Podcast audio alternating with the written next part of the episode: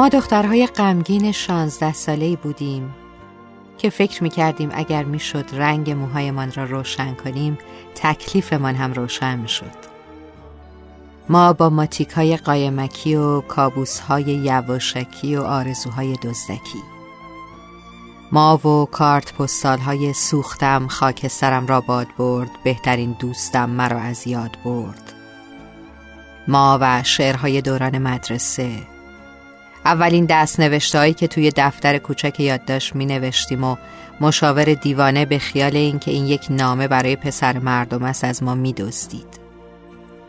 ما که تمام عمر ترسیدیم دختر بدی باشیم ترسیدیم مغنه هایمان چانه دار نباشد و چشم سفید باشیم ما که توی کتاب هایمان فروغ نداشتیم چون فروغ میان بازوان یک مرد گناه کرده بود ما فقط یاد گرفتیم مثل کبرا تصمیم های خوب بگیریم و آن مرد هر که می‌خواهد باشد مهم این است که داست دارد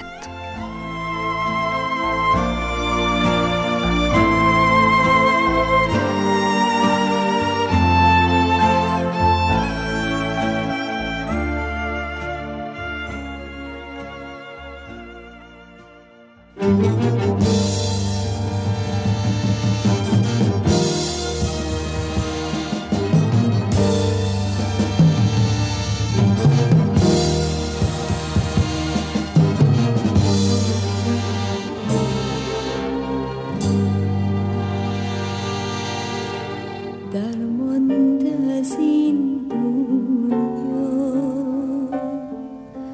من بی تو و تو تنها. تو گم شده سهرا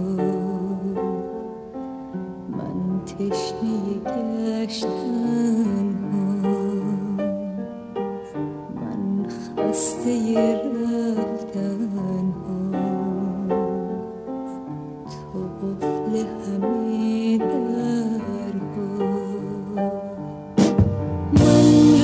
یہ این فورٹہ وہ لحظے چیدہ نم بُو ایدا نو